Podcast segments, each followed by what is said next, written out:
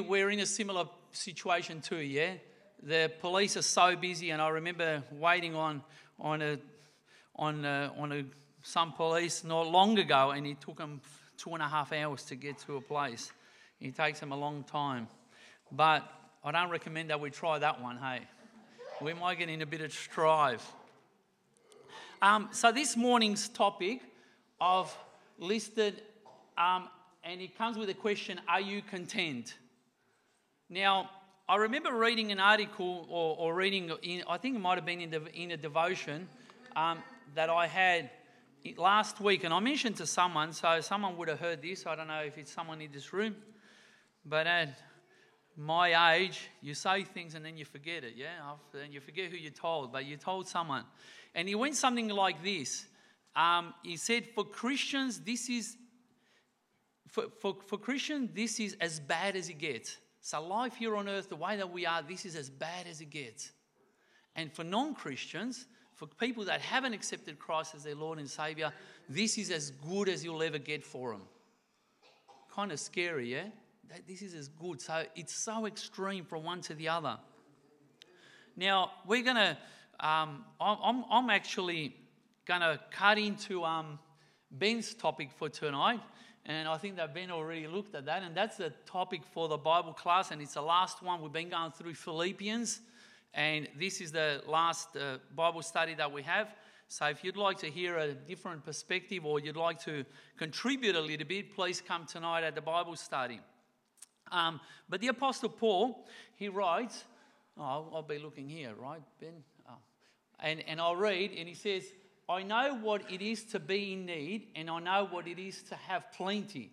I have learned the secret of being content in any and every situation, whether well fed or hungry, whether living in plenty or in want. Do you consider yourself as a content person? You know, as we look around, uh, so, so we might answer that question and give the right answer that yes, I am content. But do you demonstrate that? Do, do you demonstrate it by your facial expression? Do you demonstrate it by your life? Do you demonstrate it by the questions that you ask or the way that you go about? Are you satisfied with your life? Are you satisfied with your job? Are you satisfied with your spouse? Or do you have the if, if only I were married, I would be happy if you're single? Or if only I was single again if you're married? I'd be able to do so much more for God. When you get up in the morning, what do you say? Do you thank God for the situation that you find yourself into in? Are you happy with your income? Do you think that you're being paid what you're worth?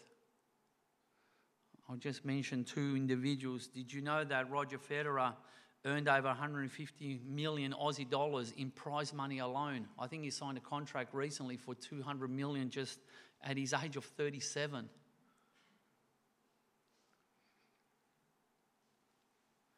And I know that money doesn't bring happiness, but has it ever crossed your mind? If only. Remember there was that Tattslotto recently that no one claimed. What was it, $80 million or something? I think it was 80? 50. Yeah, they claimed on the last day.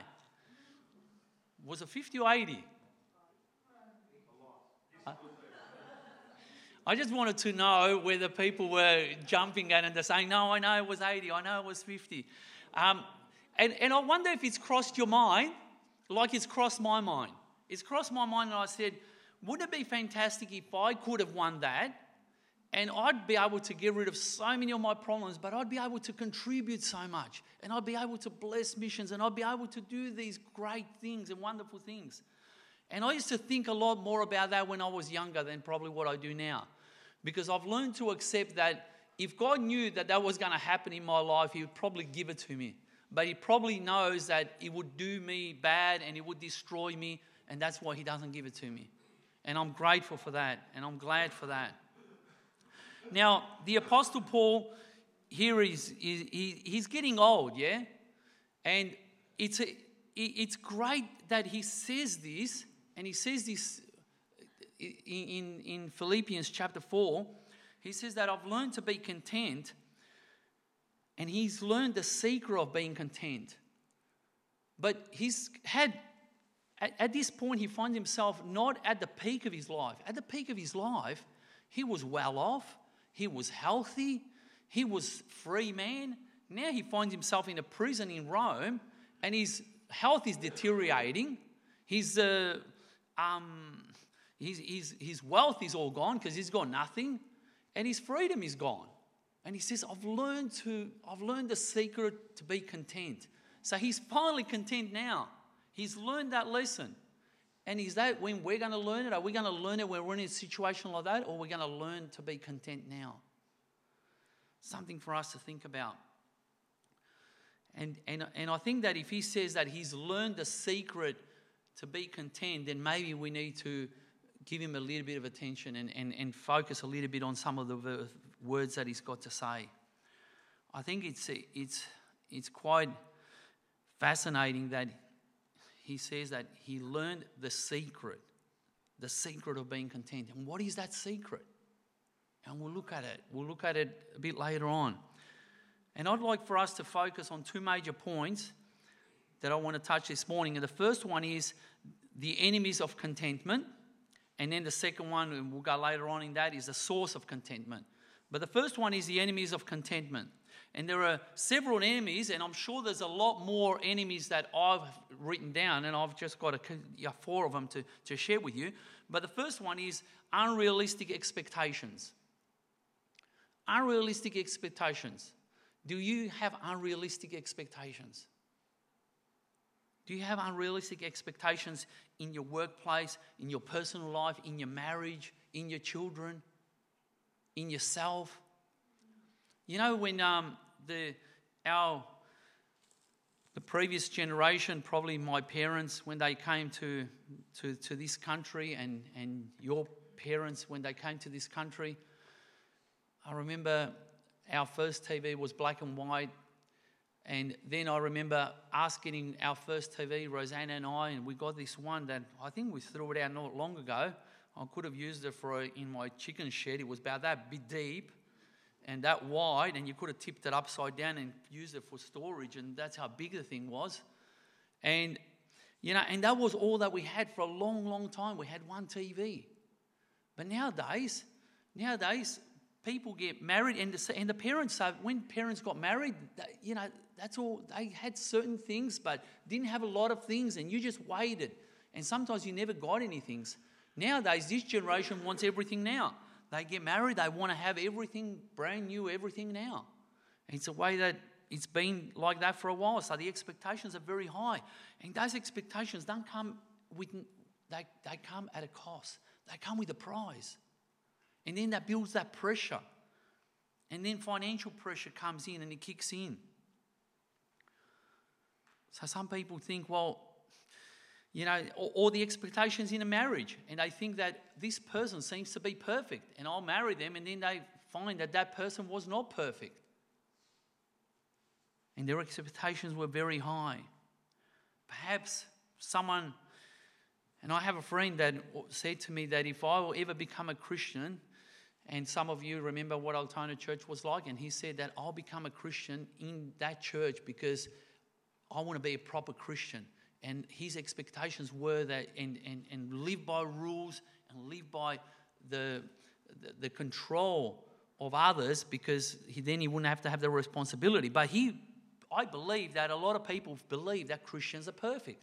Some people believe that they will become a Christian when they get perfect or when they improve and when they get rid of all these bad things that they have in their lives. That's when I'll become a Christian.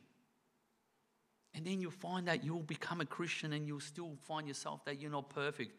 And you're, you're faced with temptations and that you're faced with, and, and you fall and you, and you sin. And then only by the grace of God that you'll be freed from that and that He'll forgive you when you repent from any sin that you commit. So there's disappointment and discontent simply because our expectations are unrealistic. And like I said, we put enormous pressure on ourselves. The second enemy of content is unfair comparison. Do you compare yourself with people? I think we all do. I think we all do. And you know, when, when we compare ourselves with um, our commitment to Christ, we generally compare ourselves with someone that's not as committed as we are. When we compare ourselves and we want to have pity for ourselves and we compare ourselves on, on our um, finances, we compare or we want to be like someone else.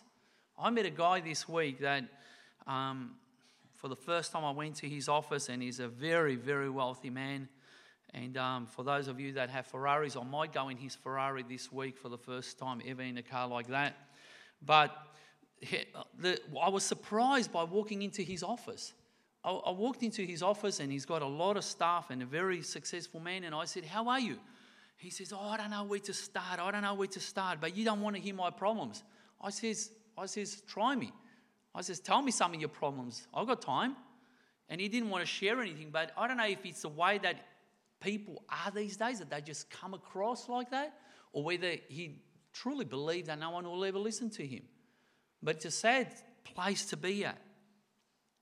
And so I think that the second enemy is to is to is unfair comparison, where we like where we compare ourselves with others. History tells us the Apostle Paul was a fairly short person, and it also um, tells us, or traditions say that Peter was a fairly tall and big big man. But nowhere does he ever say that he compares himself with that, or he compares himself with another Christian, or or the position that he was in.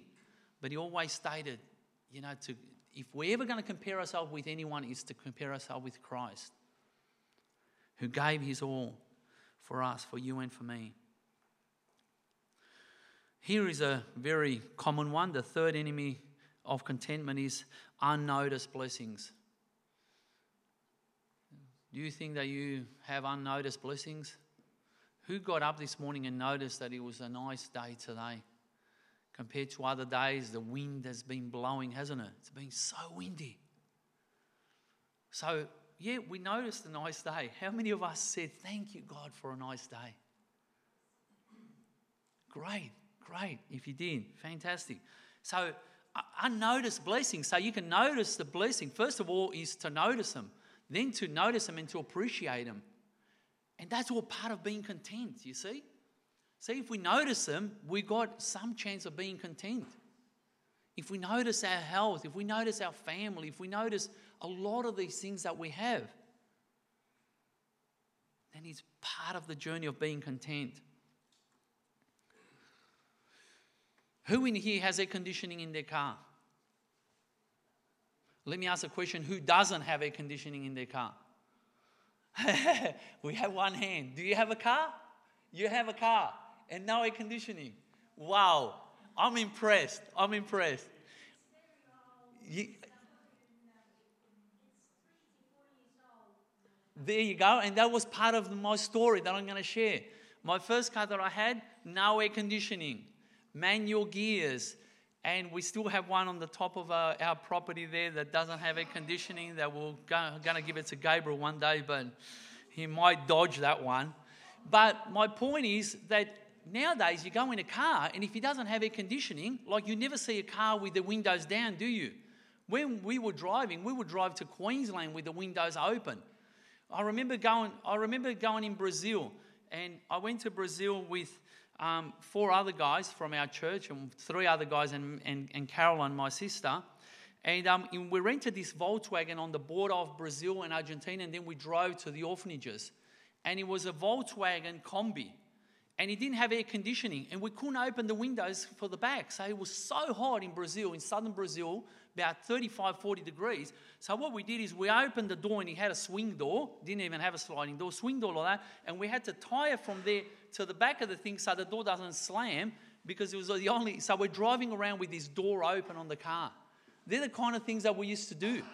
Nowadays so it's you know it's a, it's a blessing to have it's an unnoticed blessing to have air conditioning that we just take for granted so, so often. And there's so many other things that we could talk about. You know, the luxury of having a car. You know, there's a, a lot of blessings that you have and that you take for granted.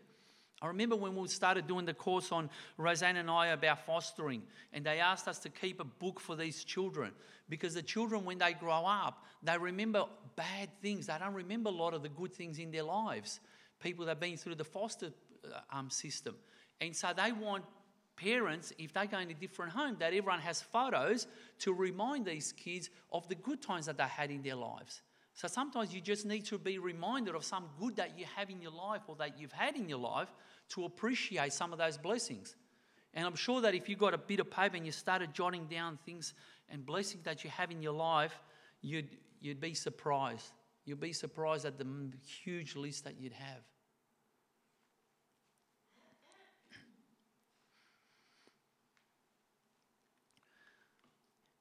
And not the least, I think it's, a, it's probably, we're talking, you know, I mentioned a lot of materialistic things, and they're probably a lot less significant than relationships and friendships and family and, and things that will last a lot longer than some of these um, possession things that we have.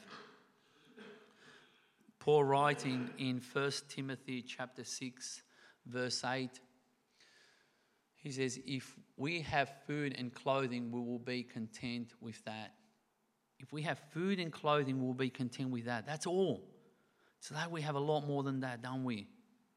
And we tend to um, to have all these blessings and that are granted to us, and but they go unnoticed.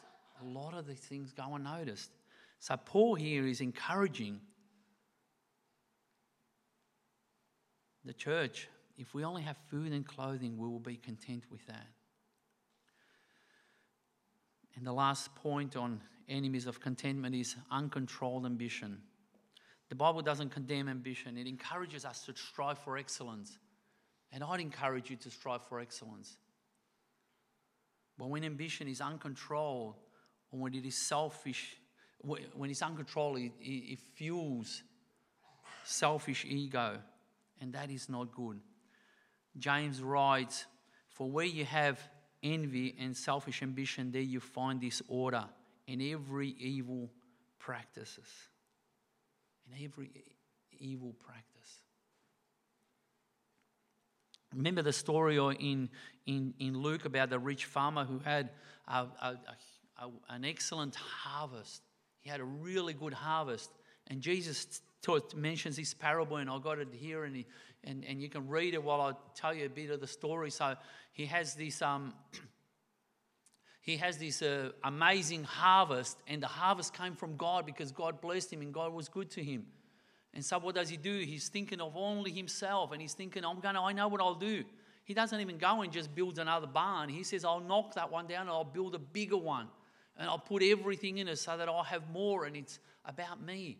And I'll be able to take life easy, eat, drink, and be merry, he says. And then God says to him, He says, You fool, this very night your life will be demanded from you. Then you will get what you have prepared for yourself. Then you will get what you have prepared for yourself. The Bible never says be content with who you are. And I'm not saying for us to be content with who we are. Only through Christ you can be content with who you are. But don't be content. Aim and strive to be more like Jesus. But be content with what you have. We are to be ambitious in the right way, in the right things. So, the source of content. Now, let's look at the source of contentment. And there's three that I've listed. And the first one is the attitude of gratitude. Are you grateful? How grateful are you? And like I said, did you wake up this morning and you saw that it was a beautiful day? And were you grateful for it?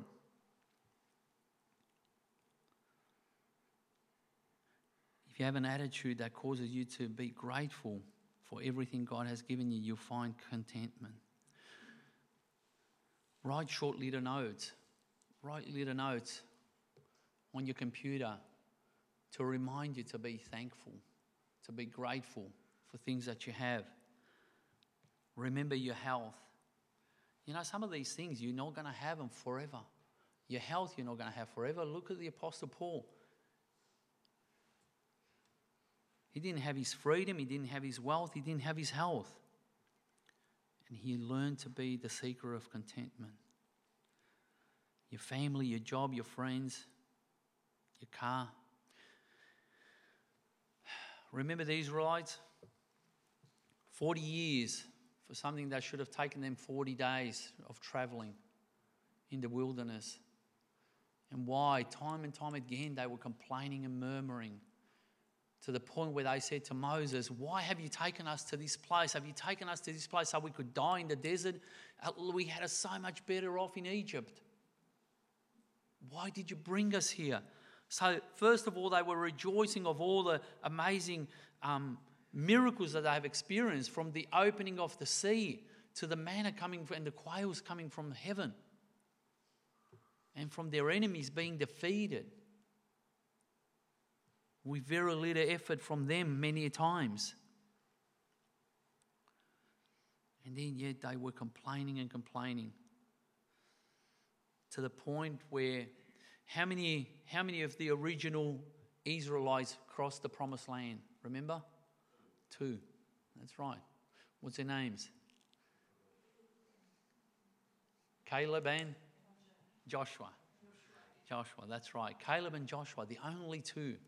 And remember that when they went to the promised land and they entered there and they came back, they were part of the spies that went there to have a look. And they came out and they, you know, everyone else complained and they said that they're huge, the people are massive. We better just run the other way. We can't conquer this place. We can't take over this place. They are huge.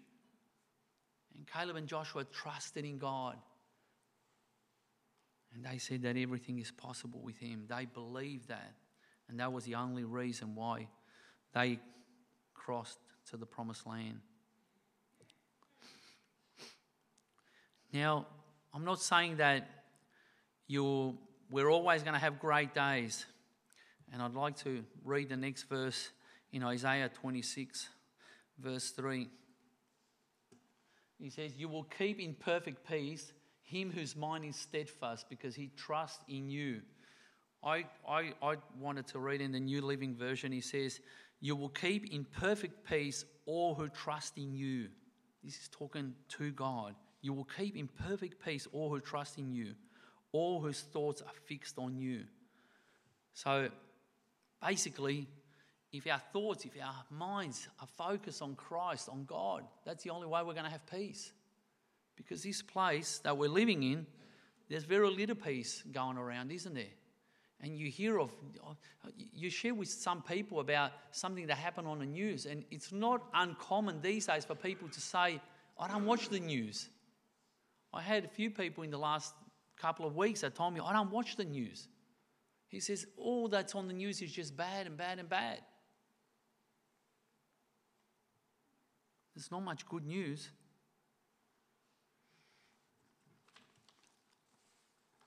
So, attitude, attitude of gratitude, appreciating everything that we have, is a gift from God. From our health to our family to our friends to those who love us and care for us. Second source of contentment is to seek to please Christ and to stop to trying and pleasing others, to stop trying and please other people. In Matthew 6:33, a very well-known verse that we should all know by heart, but seek ye first the kingdom of God and his righteousness, and all these things will be given to you, and all these things will be added to you. So seek first. So if you seek that, all other things will be irrelevant. They're not going to have much of an importance.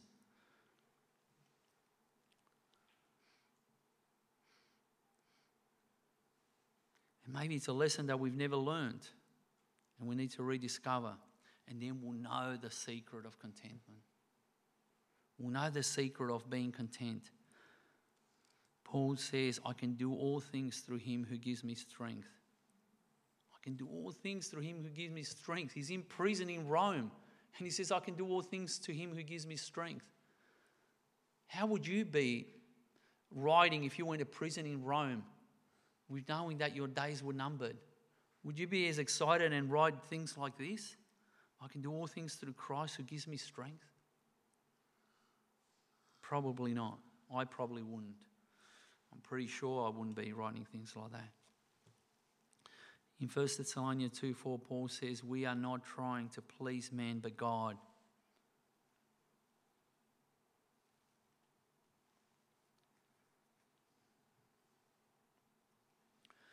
Here's a third source of contentment love people and show your concern for them. That is probably a pretty tough one these days, isn't it? Because we're all so busy and we pack our lives with so much. And we talk more and more about this, about how busy we are and how packed we are, that we have little time for each other. Paul writes, I rejoice greatly in the Lord that at, at last you have renewed your concern for me. Indeed, you have been concerned, but you had no opportunity to show it. So he's saying that they were concerned, and he's so grateful for this church. They were grateful because they've sent someone out to him.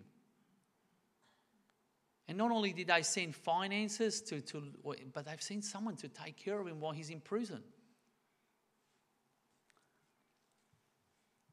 And then he goes on to saying in verse 11 and 14, I'm not saying this because I am in need, for I have learned to be content whatever the circumstance, yet it was good for you to share in my troubles.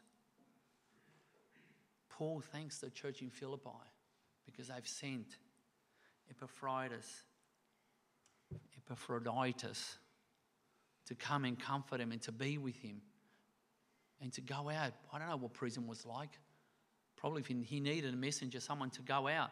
And you know, in the end, end of the last few verses in, in this chapter, he talks about greetings that he's sending to the church in Philippi.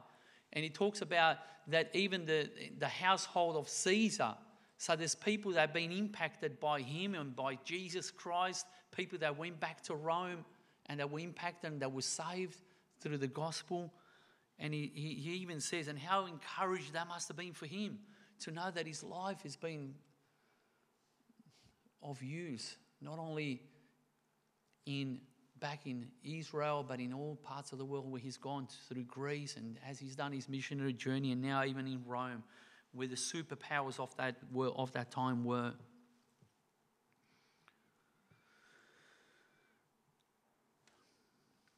In conclusion, how about you? Do you have peace? Do you have peace this morning? Are you content? Or are you one that will say, if only? Do you have that if in your thoughts?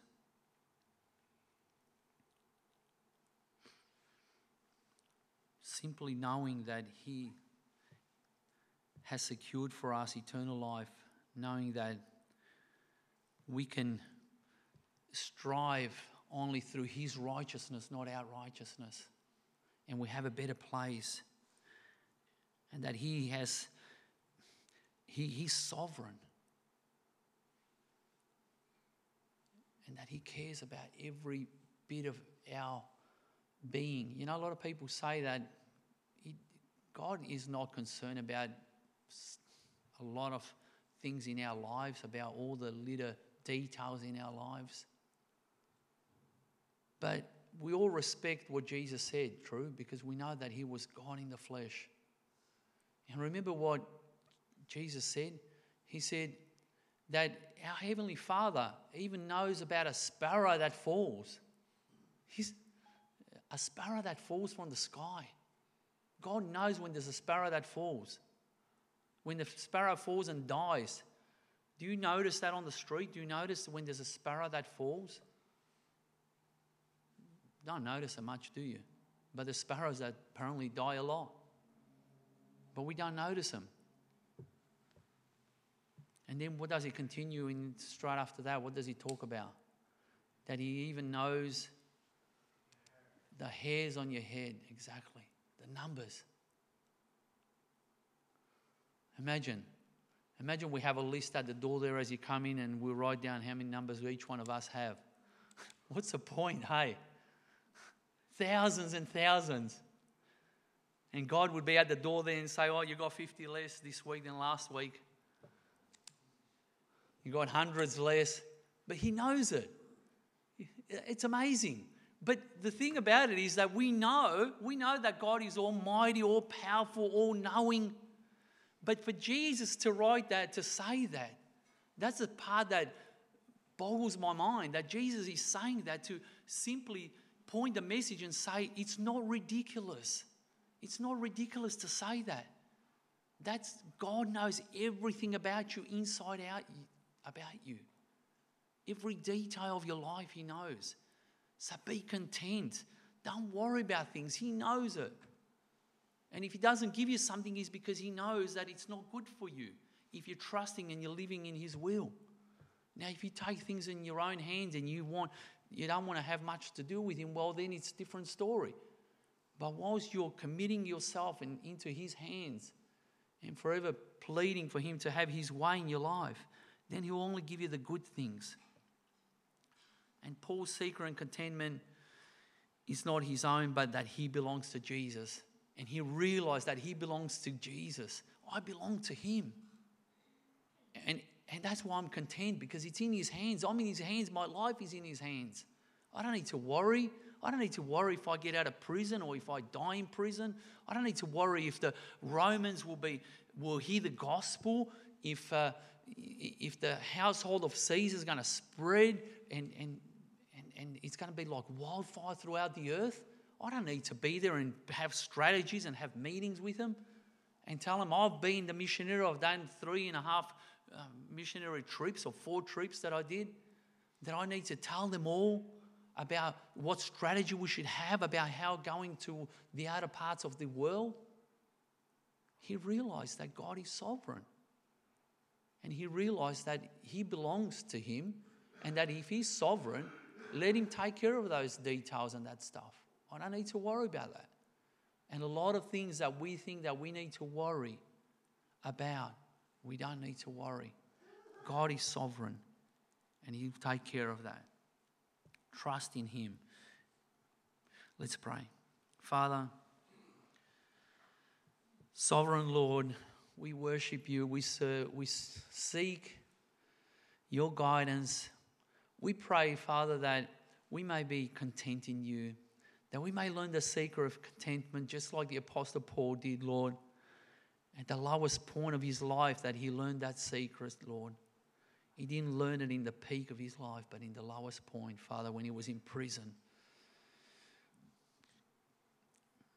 And he's so excited and so happy that he had one visitor.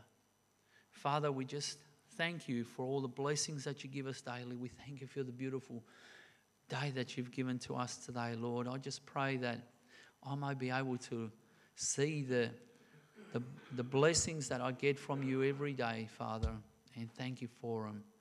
Thank you, Lord, that you're in control. Thank you that you are sovereign. Thank you that you're almighty, all knowing, and that you have this place, this world that seems to be out of control this world that seems to, to, to be at a place where it needs justice to take place, where it needs a God, a loving God, to come in and to, to, to punish those that are doing horrible things, and that we, we, we, we would like to see that justice. But Father, we know that it belongs to you. We know that you're in control, and we trust you, Father. We simply want to be in your will, God. And we simply want to trust you. And we simply want to say that we love you. And we thank you that you loved us first. In Jesus' name, amen.